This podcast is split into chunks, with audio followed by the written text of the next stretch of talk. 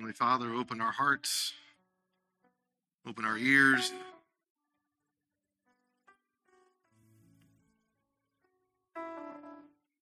Help us to start this year in a way that is pleasing to you. In Jesus' name, amen. Well, welcome, one and all. Welcome to 2023. As David said, we are celebrating communion at the end of the service. If you didn't get the elements, they're in the back. Go ahead and grab one at any time.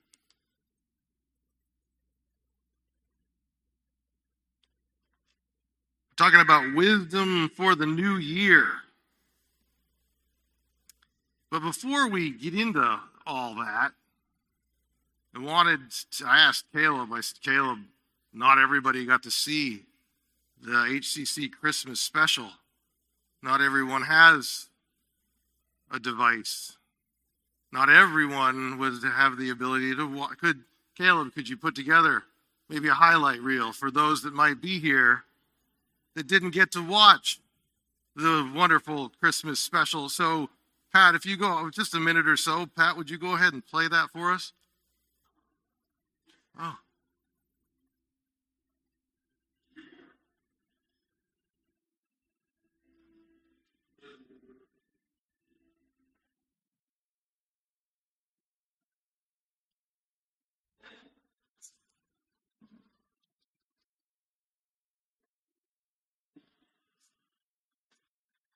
哈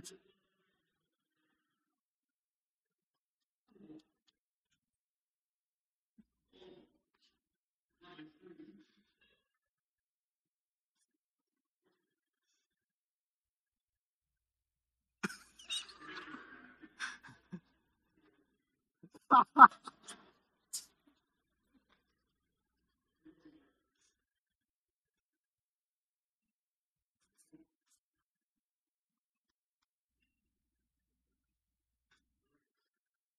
Uh, yeah.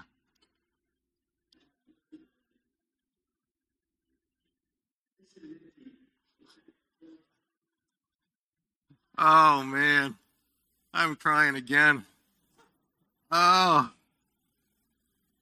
Christmas morning, I, I always get up early, not just Christmas morning. My kids are grown now, so they're not there to beat the doors down, but I was sitting on the couch 6 a.m. and I totally forgot about the Christmas special, to be honest. And so I was doing other things. It got 6:15. I'm like, oh, there's a Christmas special. And so I just went on my phone, went to YouTube, and oh, there it was, live streaming. And I got 30 seconds right before that. I'm like, I wonder what David's doing. I didn't know he's making candy canes, in case you didn't know. And I was I was crying. I was laughing so hard because that was the Christmas special. So David, I love you. I love that you were totally cool with leaving that in there. And ah, love it. So wisdom for the new year. Boy, um there's there's so much that the Bible's gonna have for us in a topic like, okay, we're starting a new year. How do we do that? What does that look like? And so um, I've titled today's sermon, Wisdom and Trusting. And if you've got your Bibles and can turn to Ecclesiastes chapter 7, go for it. I'm going to have the passage up on the projection system. I'm also going to read it along. Um, but anytime you want to talk about wisdom, you're going to at least look at the wisdom literature, which is a set of um, books in the Old Testament, Ecclesiastes being one of them. And Ecclesiastes was written by Solomon, and he fascinates me, uh, especially when we read about the time right after his dad died God came to Solomon and said, Whatever you want, ask me, and I'll give it to you. And Solomon said, Give me a discerning heart so I can govern your people and discern between right and wrong. Um, and well, that's a pretty good answer. That wouldn't have been my answer, but it was a good answer. Uh, and God was pleased. And he said, Since you've asked for this and not for long life or wealth or stuff or whatever, I'll do what you asked. I will give you a wise and discerning heart so that there will never be anyone, there's never have been anyone like you, and there never will be anyone like you. Wow. And that's all in First Kings if you want to check out how that all went down, chapter 3. And then we read about what, what happened from Solomon's reign, the building projects, the palace, the temple, just mind blowing, amazing things that Solomon accomplished. He expanded the kingdom to the north and to the south. Trade went everywhere. He brought in plants and animals from all over the place. He wrote at least a couple of the Psalms, most of the Proverbs, Ecclesiastes, the Song of Solomon, obviously, and some think he might have even compiled the book of Job.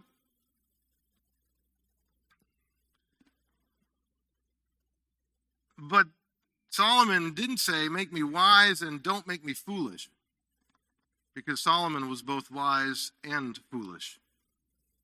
And even though he wrote in his writings many times, the fear of the Lord is the beginning of wisdom. The fear of the Lord is the beginning of wisdom. With all his wealth, everything he had, he fell to temptation. He married literally tons of foreign women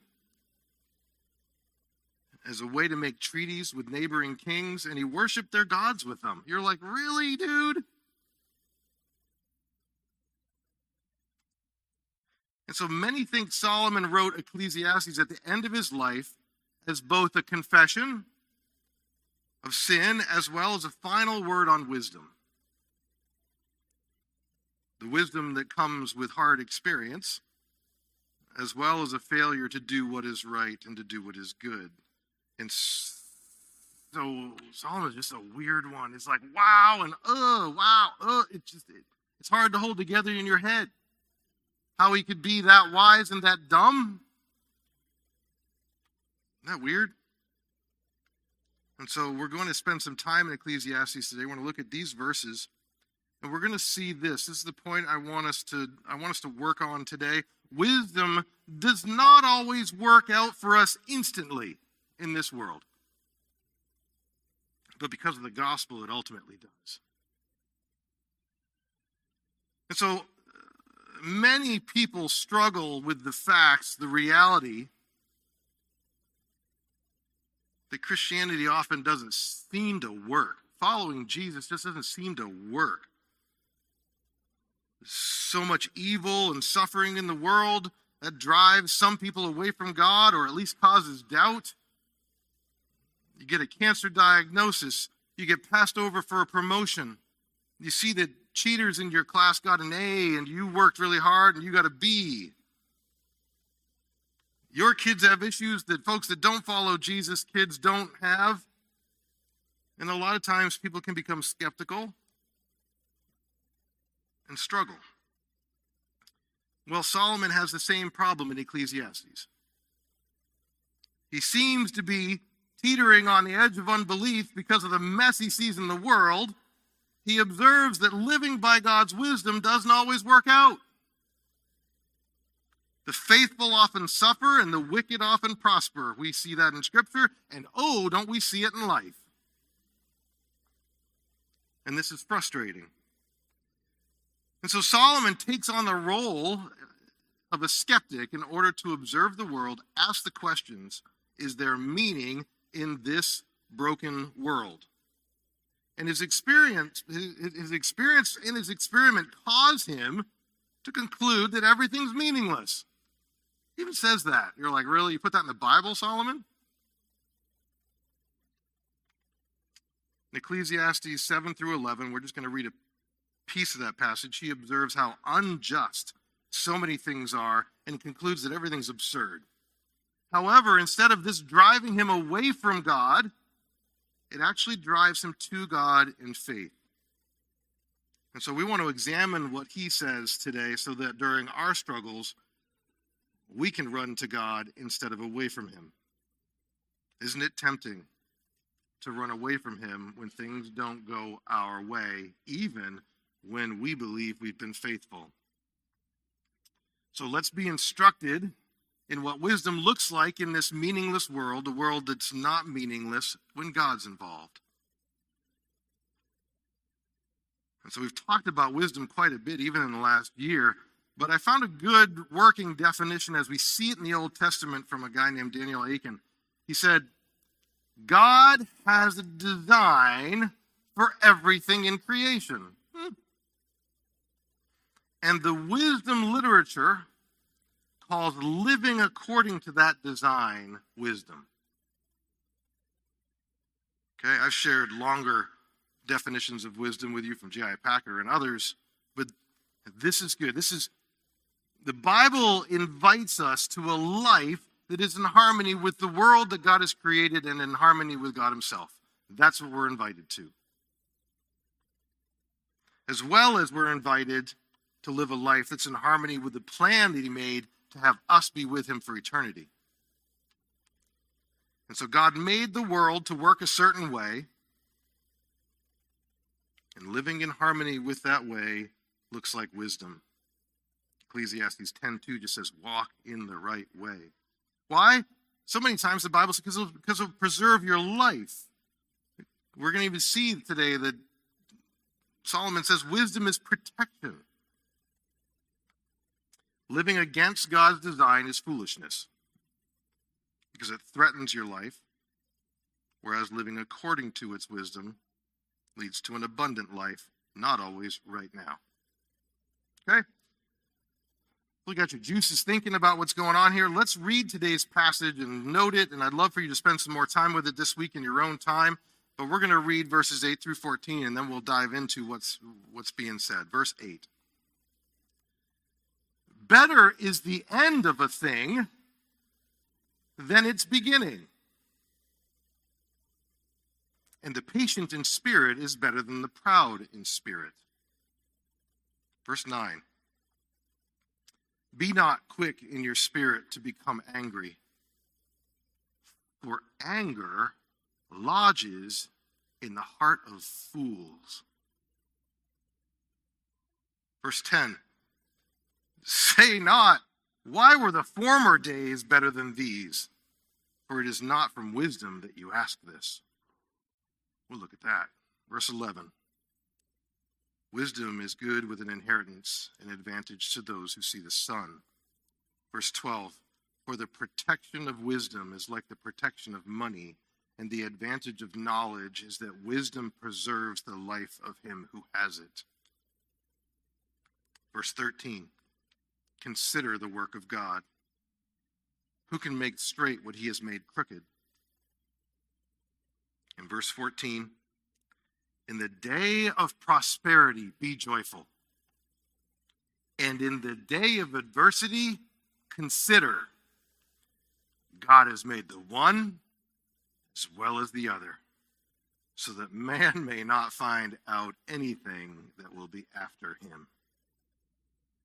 And so, as we head into 2023, we want to see what God has for us. We want to make sure that we're in a posture that is pleasing to God. That said, I saw this on what Ron Sargent has often called the theological wasteland of Facebook, but I got a chuckle out of it. Somebody posted this yesterday. Before I agree to 2023, I want to read the terms and conditions. Don't we feel this? It's like, okay, another year. Uh, can we kind of see what's up first before we go?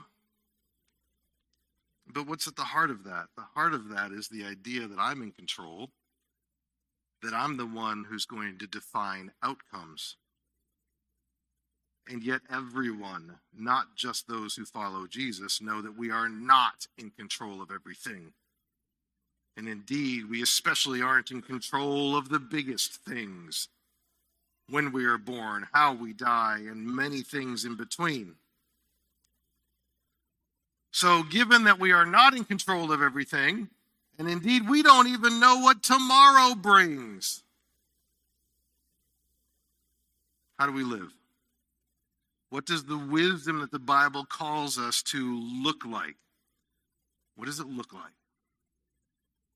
And so I've got a number of things that I'm going to talk about from today's passage of what wisdom looks like. There's a ton of things. We could do an entire year's worth of sermons on wisdom. We're going to take today's passage and break down what Solomon would tell us wisdom looks like. And the first thing that wisdom looks like, wisdom looks like patience. Wisdom looks like patience.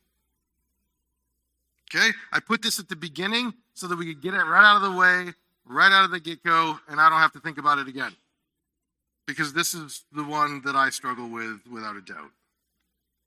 Verse 8 Better is the end of a thing than its beginning.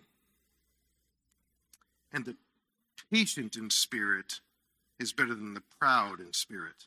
And so we often view beginnings, new year, new whatever, a new car, a new job, a new gadget as exciting. And then we often view endings and old things as sad or boring. But Solomon flips all that around when he says, Better is the end of a thing than its beginning. The end of something is better than the beginning. Why?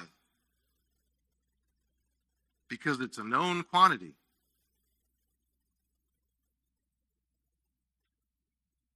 There are people in this room that thought 2022 was going to be a great year. And they were devastated by it. It's a reality.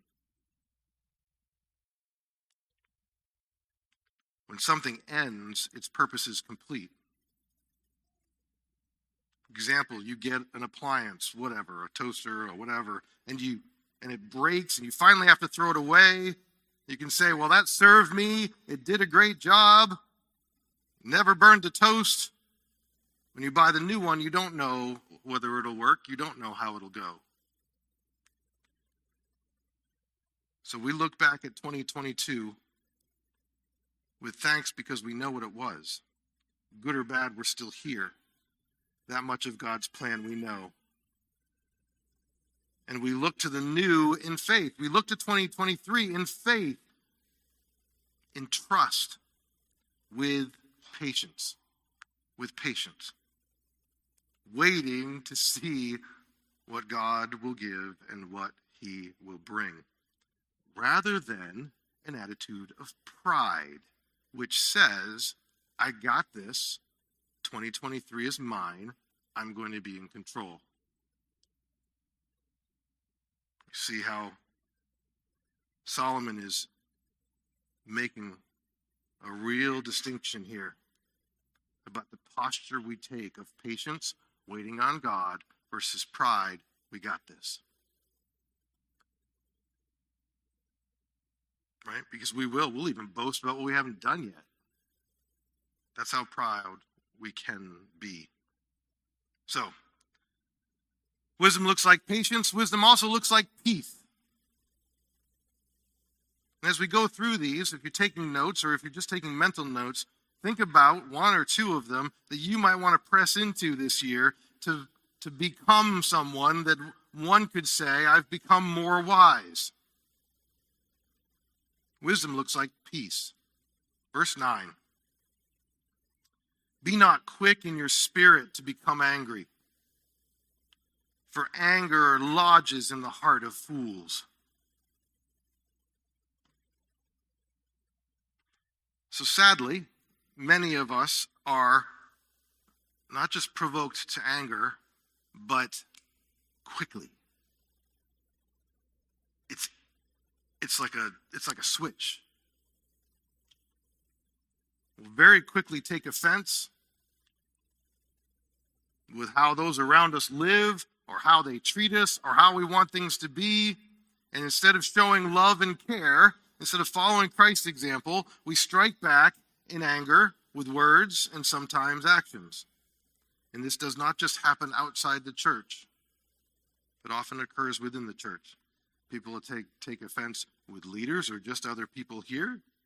They do not like the way something is said. They get angry. It happens quickly. And then, as opposed to dealing with it biblically, what happens a lot of times is gossip and division among believers. And we've spent so much time talking about unity and how that is a danger to that. Guys, this place should be the most peaceful place on earth. And yet, it seems to be one of those things we put in the back corner. To, well, okay, once I'm over it and I've got to apologize, then everything will be calm. No, no, no, no, no, no. Our posture needs to be one of patience and peace and slow to become angry. So, wisdom looks like patience, it looks like peace. Here's what wisdom does not look like it does not look like pining for the old days. Okay? It doesn't. Verse 10 Say not, why were the former days better than these? I love how Solomon puts it. For it is not from wisdom that you ask this. But we do pine for the old days. And when we do, we are remembering with a very selective memory. And we sound like Archie and Edith Bunker. Yes. A whole bunch of you don't have any idea who that is. Go do your homework. Actually, I think the show has probably been long canceled by now. There's probably not much you could read, you could watch of it today, but they would sit on the piano bench and go, Those were the days. And Edith's voice, you'll never forget it if you heard it. We remember what we liked and we try to forget what we didn't. Some things about the old days were not better. World War II was not better. Korea, Vietnam, the Depression, civil unrest, uh, just Solomon in chapter 1 of Ecclesiastes also said this. He said, What has been will be again, and what has been done will be done again. There is nothing new under the sun. In case you're wondering, that's a biblical quote when you hear it. There's nothing new under the sun. Every age has its good things and its bad things, special blessings as well as hardships. It's been that way since the very beginning when God pronounced his creation very good and then sin entered the world. And with sin, all kinds of hardship came along. As long as the earth stands, this is what the Bible tells us. As long as the earth stands, we will see the blessings of God and the goodness of his world on the one hand, and sin and corruption and weakness of human nature on the other. That is how we're going to live. And so, for good, we know where to look. Look back to our God who made all things good in the beginning. Sin entered the world. He promised to send his only Son to crush the serpent's head and to be that child that is born, the son that is given, and we we looked at over Christmas. To be our light in the middle of the darkness. This is what we've celebrated. When we look back at the good old days, we should be thankful for the blessings. When we look back at challenges and hardships, the response should be the same thanks that He brought us through. When we look at our own times, we should be realistic. There are blessings and hardships in our time, just as there were in any other. But boy, isn't it tempting? The 90s were awesome. I joke.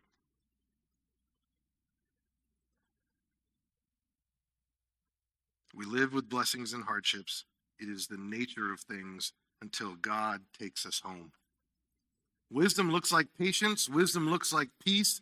Wisdom does not look like pining for the old days. And wisdom involves knowledge. Wisdom involves knowledge. They are not the two the two are not the same. Verse 12 For the protection of wisdom is like the protection of money, and the advantage of knowledge is that wisdom preserves the life of him who has it. Wisdom preserves the life of the one who has knowledge. And so I've got a quote from Spurgeon I put to follow because just to help us understand what's being said here. Spurgeon says this he says, Wisdom is the right use of knowledge. Nice, simple explanation. Wisdom is the right use of knowledge. To know is not to be wise. Many men know a great deal and are all the greater fools for it. That Spurgeon never really minced words. There is no fool so great a fool as a knowing fool. But to know how to use knowledge is to have wisdom. This is what Solomon is saying. Spurgeon's backing him up. So, wisdom is the right use of knowledge. Go into the woods with David Fry to know how to be wise in which mushrooms you're going to eat. Because if you go into the woods to eat mushrooms with me, you will die. It, okay, you, this is a really, really simple example.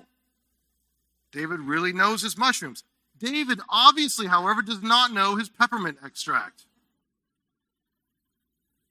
Right? And we saw, if you don't know how much peppermint extract you can handle, if you don't know what it's comprised of, if you don't know what it might do to your sinuses, bad things can happen that make people laugh and cry at the same time. And I'll give you homework.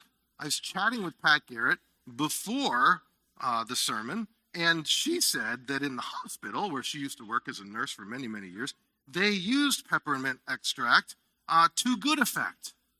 And I asked, well, how did, and she told me, and I, am not going to share it as part of the sermon. So if you want to know, go talk to her. Do you see how it matters knowing? Knowledge is important. So, my counsel never stop learning. Never stop learning. If wisdom is living in harmony with God and His world, then never stop learning about God and His world. He made it a certain way, and He's taught us through His Word how to live in a certain way. Like, okay, sounds good. You want a place to start? David talked about HCU. We've got some classes coming up. Sign up for them, be a part, and you always want to be learning. Always want to be learning. Knowledge, the advantage of knowledge, Solomon says, is that wisdom preserves the life of him who has it. Hmm. Okay. So wisdom looks like patience. Hope you're following along. Wisdom looks like peace. Wisdom does not look like pining for the old days. And wisdom involves knowledge. And wisdom looks like understanding brokenness. Understanding brokenness. Verse 13, Solomon says, Consider the work of God. Who can make straight what he's made crooked? After the fall, God made everything crooked, to use Solomon's term. You can read about it in Genesis. And Solomon says, Who can make it straight? And we look in Scripture for ways that, that we can help to understand this. Joseph was hauled across the desert with a rope around his neck, most likely, went from a treasured son to a prisoner and a slave.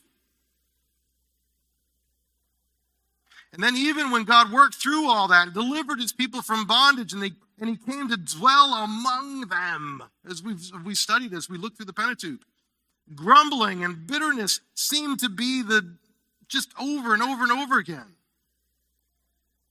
But the promised land's coming. And everything will be fine when we get to the promised land, right? Surely, paradise will be great. People still pressed into idolatry. It was still crooked. In Solomon's own day, when the people ate and drank and were happy, in 1 Kings chapter 4, it even says, each man under his own fig tree. Things were wonderful. There were still tears at funerals, marriages that struggled, kids that made their parents lose their minds. And we even see the selfishness of two women fighting over a child.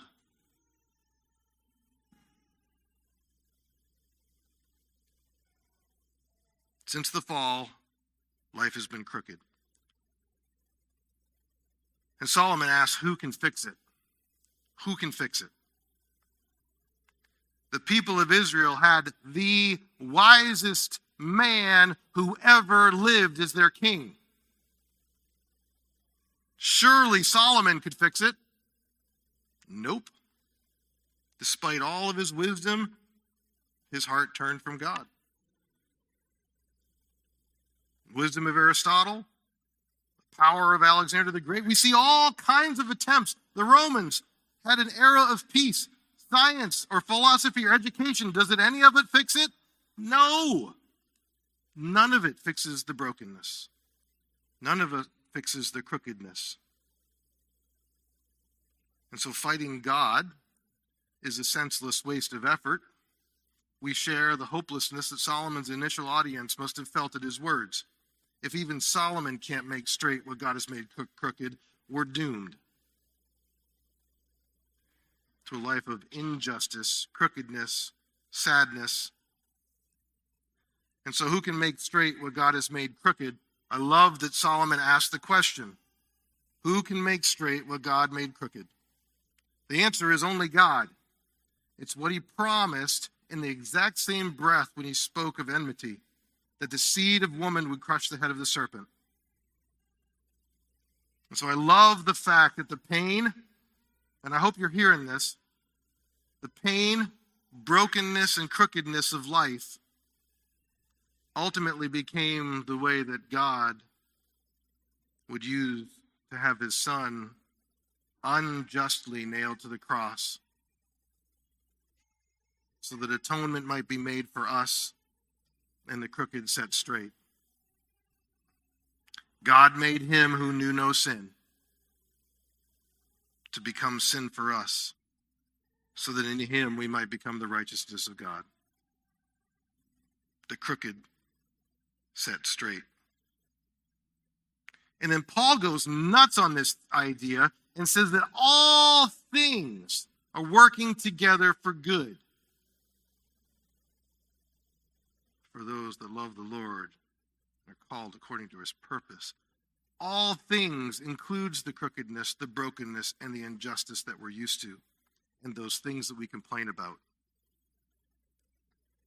Solomon tells us to consider the work of the Lord.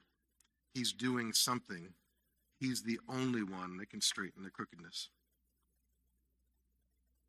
Okay, so wisdom looks like patience. Wisdom looks like peace. Wisdom does not look like pining for the old days. Wisdom involves knowledge, and wisdom looks like understanding brokenness. And finally, wisdom looks like trusting God. Verse 14. In the day of prosperity, be joyful. Not a hard one for us. Things are going good we're fine. And in the day of adversity, consider God made them both. So that man may not find out anything that will be after him. God has made the one as well as the other.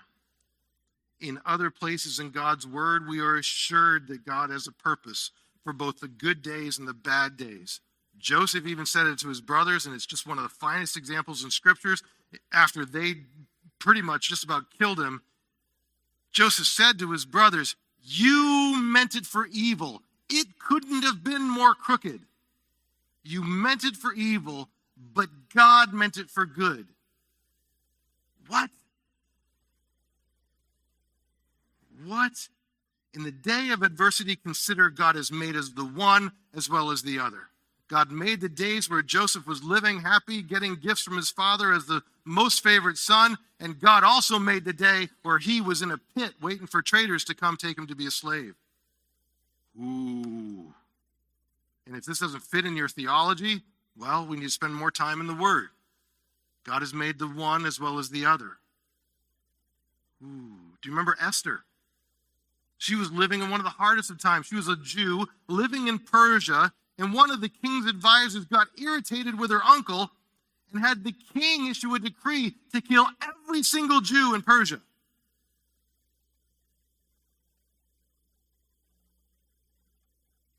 And truly, it was the worst of times and the hardest of times for Esther. Can you imagine where she was when she heard that decree and how her heart must have sunk? But Esther's uncle told her, Who knows but that you have come to royal position for such a time as this? Mm. Sure, it may be a hard time. There may be some hard work that God wants you to do.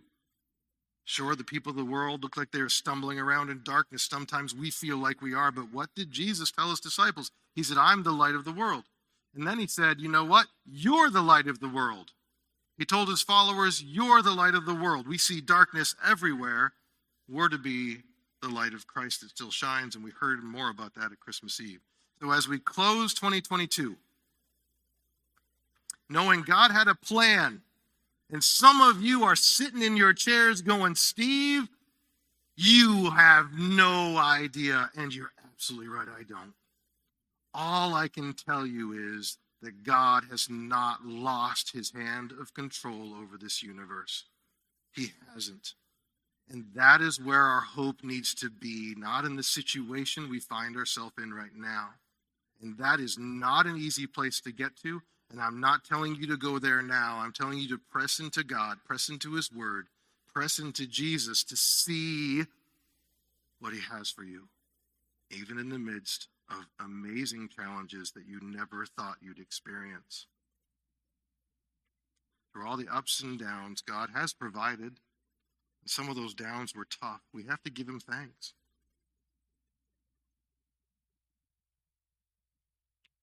We open 2023 not knowing what lies ahead. We do not know what lies ahead. We just don't. I don't want to hear that. You don't want to hear that. But it's true. Solomon's final word to us in this man may not find out anything that will be after him. The NIV said it this way No one can discover anything about their future. We do know that God has a plan. He's our dwelling place through all generations, it says in Psalm 90. So we go into the new year trusting God, firmly holding on to what we do know. We try to hold on to a lot of things we don't know. We need to hold on to what we do know. We know that we have a faithful God. Amen? Okay.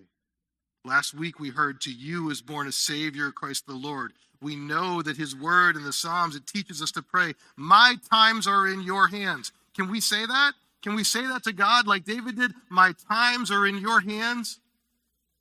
As long as everything goes okay, my time's in your hands. As soon as it goes south, guess what? I want those back. That is how we roll. When we groan and say, Why were the old days so much better than these? or we feel pessimistic about the future, isn't it really deep down we want to say, My times are in my hands? We do. When we think we're in control, when we make our plans and think they're as certain as if they're written in granite, we are in for a big disappointment. So little is under our control. There's not a lot we can do but trust the one who made the heavens and the earth, who is our only helper who gives us assurance and has shown us what we need to know of his plan. God has shown us what we need to know of his plan. Whatever happens, he is our God. Christ is our Savior. We are his people. And so view the passing of time with those promises in mind wherever you find yourself. So I want to go back to our earlier point. Wisdom does not always work out for us instantly in this world, but because of the gospel, it ultimately does. God has made the world, and He's made you, and He's designed it to work a certain way. We have so much to learn, so much to press into to live a life of wisdom. But whatever happens, I'm going to say it again He is our God, Christ is our Savior, we are His redeemed people. View the passing of time and this new year with those promises in mind. So, wisdom looks like patience. Wisdom looks like peace. Wisdom does not look like pining for the old days. Wisdom involves knowledge, and wisdom looks like understanding brokenness, and wisdom looks like trusting God. And along that theme of trusting God, we're going to celebrate communion now. Again, if you didn't get the elements, they're in the back. We're going to celebrate communion with just a basic theme of trusting in God's wisdom. Trusting in God's wisdom. If you're here today and you're not familiar with the word we throw around, it's called the gospel. The gospel begins with an idea that, yes, everything is broken and we're broken. Our hearts don't work right. You don't have to look far to see that. And that brokenness really creates a rift between us and God, a, a, rift that's really uncrossable by us. But God, in His love, sent His only Son to die on a cross so that we could be made right for him, with Him. And so, what are we doing in communion? We are remembering. That's what we're doing. We're remembering. We're reminding ourselves, and we're told to do it often in Scripture. We're reminding ourselves that, yes, things are broken. God sent his Son to make everything right. Because it's really easy to spend our time in this world, looking at this world, focusing on it, and becoming very disheartened. And Jesus said, No, no, no. As long as you do this, do it in remembrance of me. You need to remember, because if you don't remember, trust me, it'll be easy to forget, and we lose hope. And so, if you're not someone that has put their trust in Christ to make you right with God, I would challenge you to press into that. See me, see David, see many here who would love to chat with you. But this communion is not for you because it's a remembrance of something um, that doesn't have meaning for you. If you are a believer, if you're someone who's put your trust in God, who, when your judgment day shows up and you go, I got nothing but Jesus, Tim Keller said this. He said, if, he said, if our greatest treasure, communion with the living God, if that's safe, if that's safe, what can we ultimately be afraid of? If our communion with God is safe, and it is because of Jesus, what can we ultimately be afraid of? And so, as we head into the elements, I want to go to 1 Corinthians. Um, I'm not going to have it up here except for one, that, that one excerpt there. But 1 Corinthians 1, verses 22 through 24, listen to how Paul talks about how we try to fix things.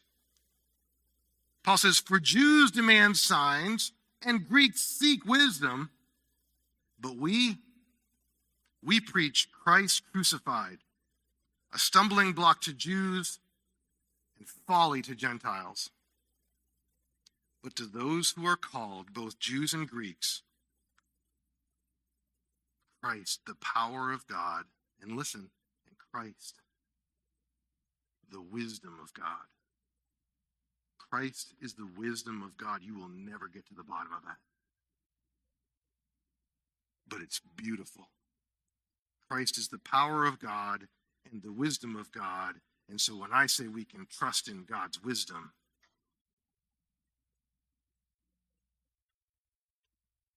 we can trust in Jesus Christ. And so as we get the bread out and ready, further on in 1 Corinthians, Paul said the following in 1 Corinthians 11. Paul says, Look, for, for I received from the Lord what I also delivered to you that the Lord Jesus, on the night when he was betrayed, he took bread, and when he had given thanks, he broke it and said, This is my body, which is for you. Do this in remembrance of me.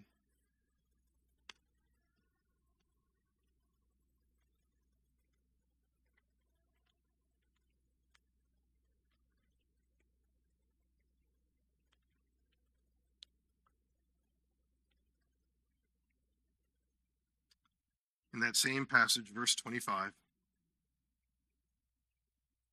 Paul goes on to describe. Says, In the same way also he took the cup after supper, saying, This cup is the new covenant in my blood. Do this as often as you drink it in remembrance of me.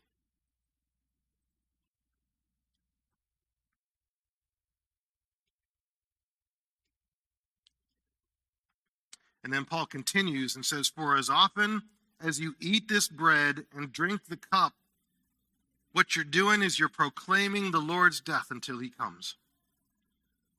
Why are we proclaiming the Lord's death? Because he came to fix what was crooked.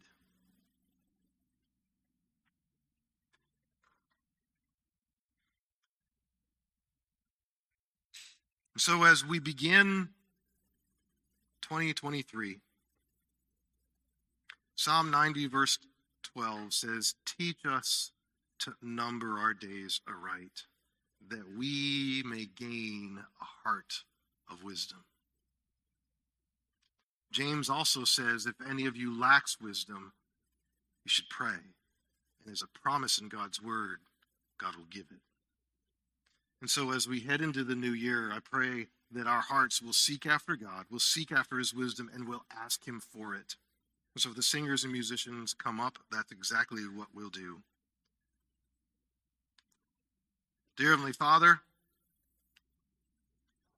every single one of us today has been challenged, has been convicted for how much we put our trust in this world, how much we put our trust in what we can do, how much we put our trust in what we can accomplish. Well, Solomon tested all that and found it meaningless. And so, Lord, we're here in front of you today saying that, yeah, in view of the cross, in view of what you've done for us, anything we do is meaningless. And so we do. We seek your wisdom. We seek the ability to live life the way that you designed it. We seek to live a life that's in harmony with your heart, with your world, and how you've created us. Thank you for sending the Holy Spirit to dwell in us, help us. But may we begin this year seeking your heart seeking what you would have for us in each and everything that we do. In Jesus' name, amen.